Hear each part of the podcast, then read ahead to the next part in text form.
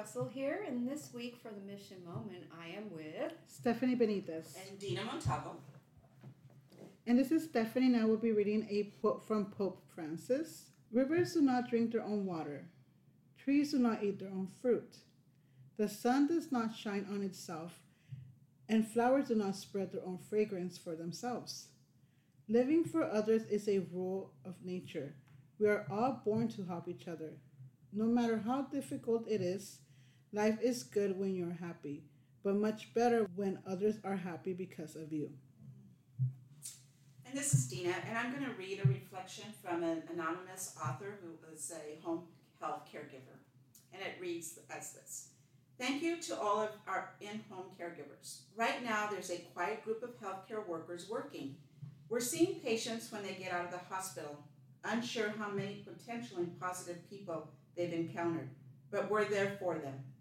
We're determining if providing healthcare is allowed during a quarantine for a positive test.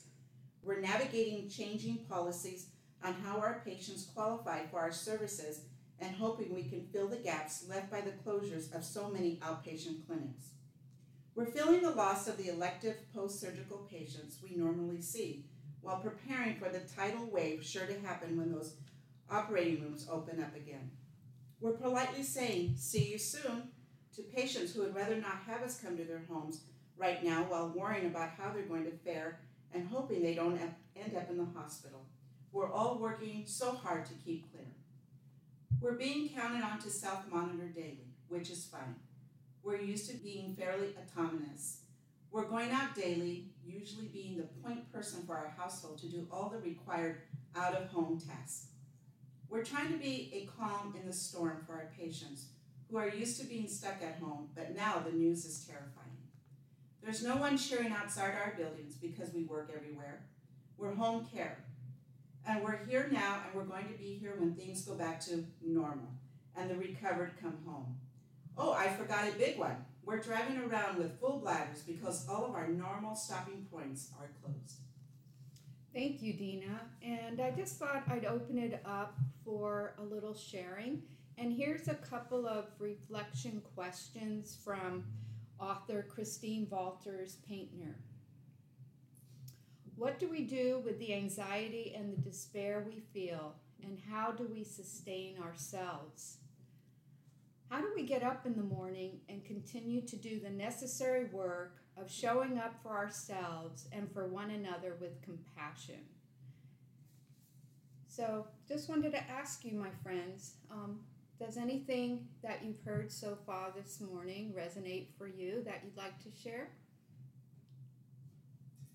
I want to share about the quote that Stephanie read from Pope Francis, and just the part where it says, life is good when you are happy, but much better when others are happy because of you. And I just think within my own circle of friends and family, there's different types or different levels of anxiety because of this COVID-19. And I think for those, I know just reaching out, whether it's just a text or an emoji, just to remind them that we're all in this together. We may be dealing with it differently, but we're all in it. And just to be there. I know for myself too, I don't feel like my anxiety is that high with it, but when I hear of others and their anxiety, then I just spend that time and just a prayer for them, or for my family and friends. So that's very nice. Thank you, Dina. I think about all those people that are having such a hard time financially right now, who are so afraid of going back to work, but also know that they need to go back to work. And when I think about all those people, I pray that everything gets better soon, but I also am so thankful for everything I do have. And I think about all the blessings that I have gained throughout this time. And it kind of helps me realize that I should not worry so much about things, be more in the moment, and appreciate everything I do have. Yeah, and I think that's a real cause for people to be stressed or anxious, and those of us who are working, we're blessed to have work, and for those who are not, hopefully they're going to have some support from our government to kind of help them through this really difficult time.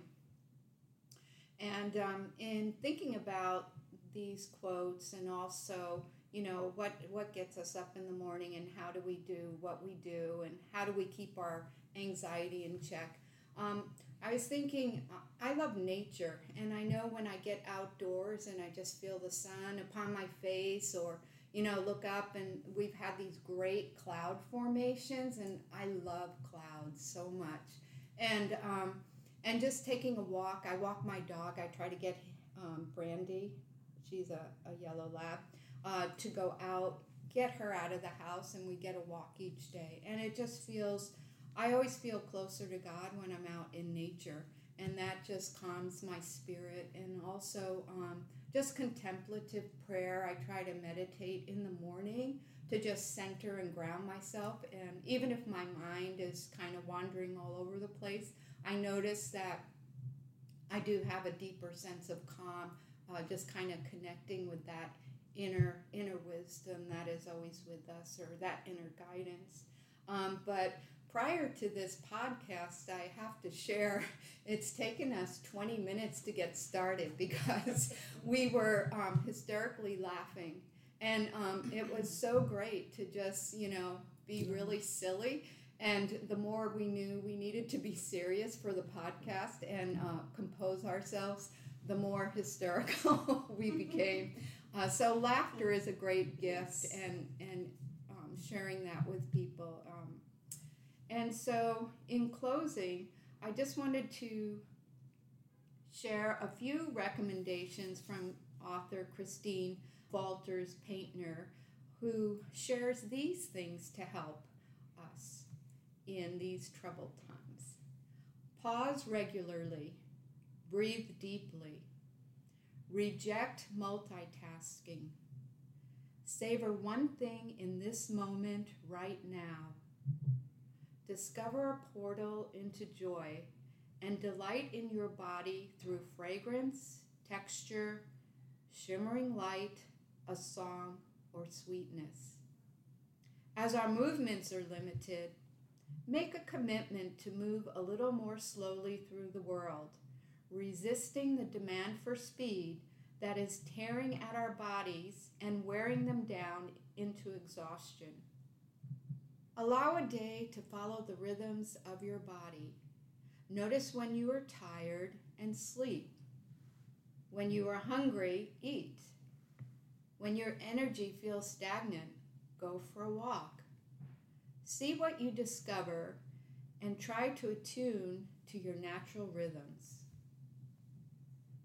Allow time to be present to birdsong and to notice the way creation is awakening through green leaf and pink bud. Every day, at least once, say thank you for the gift of being alive. Every day, at least once, remember the one who crafted you and all of creation and exclaim, "This is so very good." Trust in love as the foundation of everything and the ground of all being, and actively cultivate a relationship to this abiding love.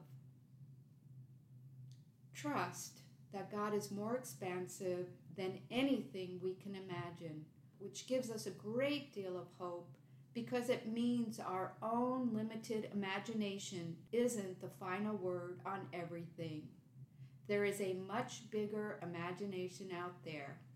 Everything is love. Wishing you a blessed day. Bye.